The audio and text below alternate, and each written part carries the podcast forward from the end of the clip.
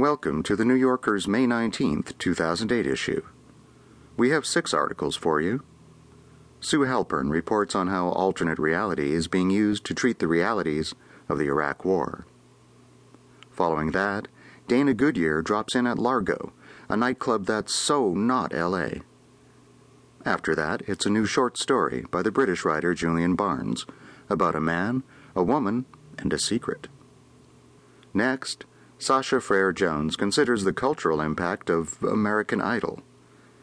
And David Denby reviews two movies Noise, starring Tim Robbins, and the stoner comedy Harold and Kumar Escape from Guantanamo Bay. But first, it's this week's comment. In Over, Not Out, Hendrik Hertzberg ponders the state of Hillary Clinton's candidacy. When the polls closed in Indiana and North Carolina last Tuesday evening, a lot of Barack Obama's supporters braced themselves for bad news.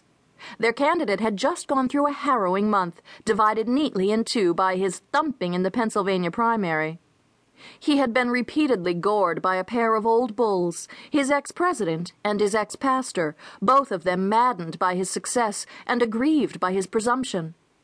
He had been singed in a media bonfire sparked by trivia and fanned into flame by culture warmongering.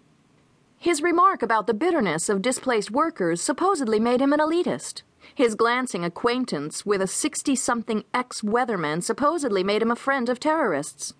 On the stump, he seemed subdued, wearied by the bumpy last stage of the long, astonishing ascent he began fifteen months ago when he set out to do battle with one of the most famous women in the world, whose arsenal included a huge war chest, backed by a fundraising apparatus unparalleled in Democratic politics. The support of the great majority of Democratic office holders ready to declare a preference, and, as her chief surrogate, the most successful Democratic politician of the past 40 years. Although North Carolina had long been seen as a lock for Obama, on account of its large African American population, there were late polls that put him and Hillary Clinton within the margin of error. Indiana seemed out of reach, according to the polls, which in any case had a record of overestimating his strength. Losing both states probably wouldn't have cost Obama the nomination, but it would have meant, at a minimum, a brutal, ugly, down to the wire endgame guaranteed to leave the ultimate winner seriously, perhaps fatally, weakened.